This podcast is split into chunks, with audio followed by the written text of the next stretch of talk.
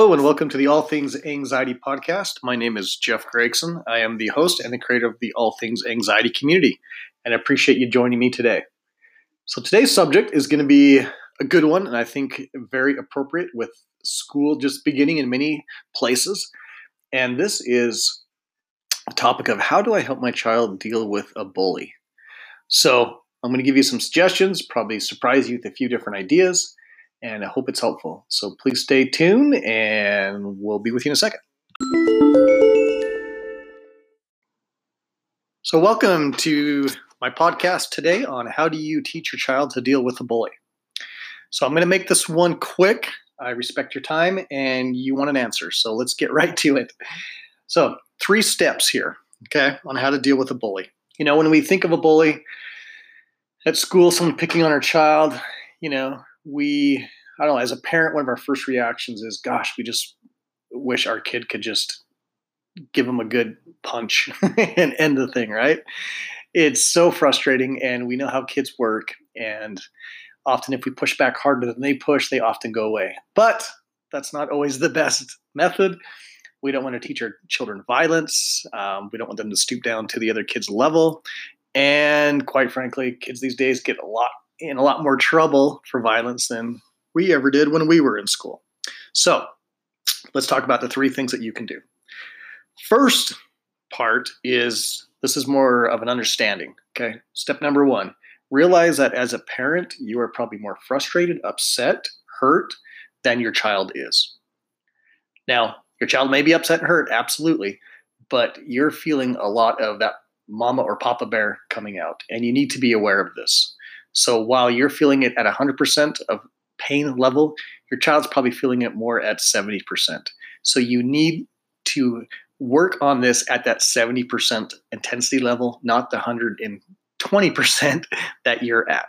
Okay, so get some perspective and your child will work with you a lot better on this. Otherwise, they're going to feel your tension, your your stress, your worry, your frustration on this, and they'll think it's going to be projected onto them and they'll shut down you probably find that when you talk to your kids about bullying situations and mean kids at school, that the the discussions often get pretty heated.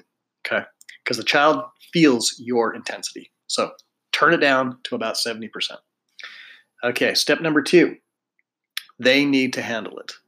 As a parent, again, it's really tempted to go in and talk to the principal, talk to the vice principal, now, or the teacher. Now, this may be needed. Okay, I'm not saying this is a bad thing. I'm not saying there isn't a time and place, but initially, let your child deal with it first.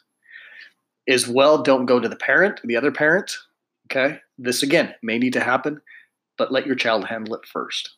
All right, this leads us to step number three, which is, of course, how does your child handle it? So here's how you're going to have your child do this. All right. You know, when your child's being bullied, it can be bullied. They can be bullied like on the, you know, if it's an elementary school, like on the playground, it could be in the classroom, in the hallway, in the lunchroom, after school, on the bus, right? Various situations. Uh, again, could be just a friend coming over to the house or on a sports team together. What you want to do is, first of all, help your child re- understand that the reason this child's bullying them is because they don't feel good about themselves. So help them feel some of that empathy and sympathy towards this child. Okay. Because if we can play on that, then we can really make a difference. So have your child talk to this child during a neutral time, right? When they're picking on them is not the time and place to do it. So have your child pull the child aside where there are other people around but not directly involved.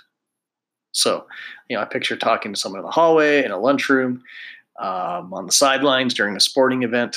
Okay. So there's other people around, so it doesn't get crazy, if you will, but also there's still that conversation just happening between your child and the bully. Okay. And then have your child very calmly let the other child know that they're aware of what's happening. Because what's going to often happen is that child who's doing the bullying is going to say, What are you talking about? I don't, you know, I don't do that. And they're going to feel embarrassed. So have your child let the other child know, look, you've been doing some things that have been hurting me or bothering me and describe some of the behaviors. And have your child tell them, look, whether you recognize this or not, I don't like it. And so I'm asking you to stop it right now. And then have your child tell the bully that if this does continue, and when the, when it happens, I am going to call you out in front of everybody else, and I'm going to embarrass you.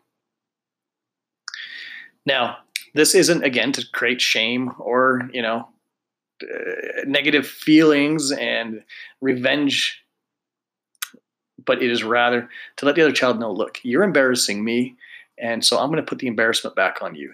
They do the bullying right to try to feel good and feel like they have an upper hand to feel cool. And if your child lets the, other, the child know that hey i'm going to take that cool factor away if you continue this it's one of the best ways to stop it. Also have your child let the other child know that look i you and i can deal with this or we can get again parents principal what have you involved. I know i don't want to do that you don't want to do that either. And this is the best approach. I've, I've given this advice to my clients and their kids before and it's worked. Now will it work in every situation? No. So again that's where maybe you have to go to the parent teacher you know or principal or what have you or coach and talk to them.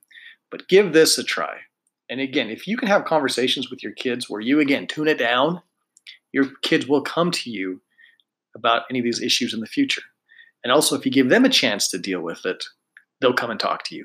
But that parent who gets all fired up, riled up, runs again to the parents or principal and embarrasses your child even more than maybe the bully has, will never have that child talk to them again. And so if you can take one point from this, right, it's that give them a chance to handle it.